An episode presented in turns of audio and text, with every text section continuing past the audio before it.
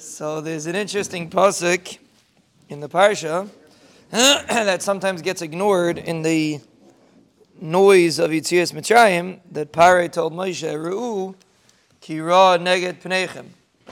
Pare warned Moshe that there's ra neged pnechem. Now apparently Moshe and Klal Yisrael had not seen this, and Pare reported that there's ra neged pnechem. Rashi says there's a kochav, of dam that's rising up against Klal Yisrael.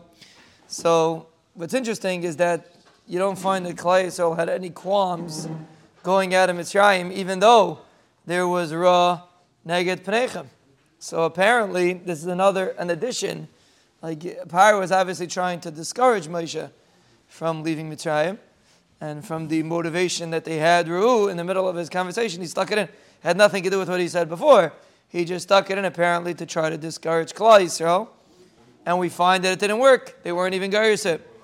The only time Moshe Rabbeinu brought it up was when the Rebbeinu wanted to kill Klal Yisrael in the Midbar.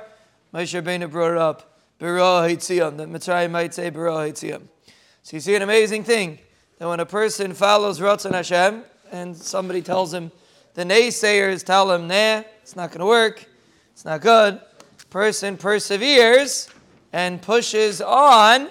That's the tachlis of a yid, not to get sucked into circumstance but to stay focused on his goal. That's the Matthias. Like Menachem Zalman says this morning, the people that plan ahead don't come late when it's snowing, they come earlier because they plan ahead. No, Australia, with there snow on the way down, was snow? Was there snow? You had snow in your driveway? You don't even know there was no snow. But him, obviously, in L'chair, there was no snow.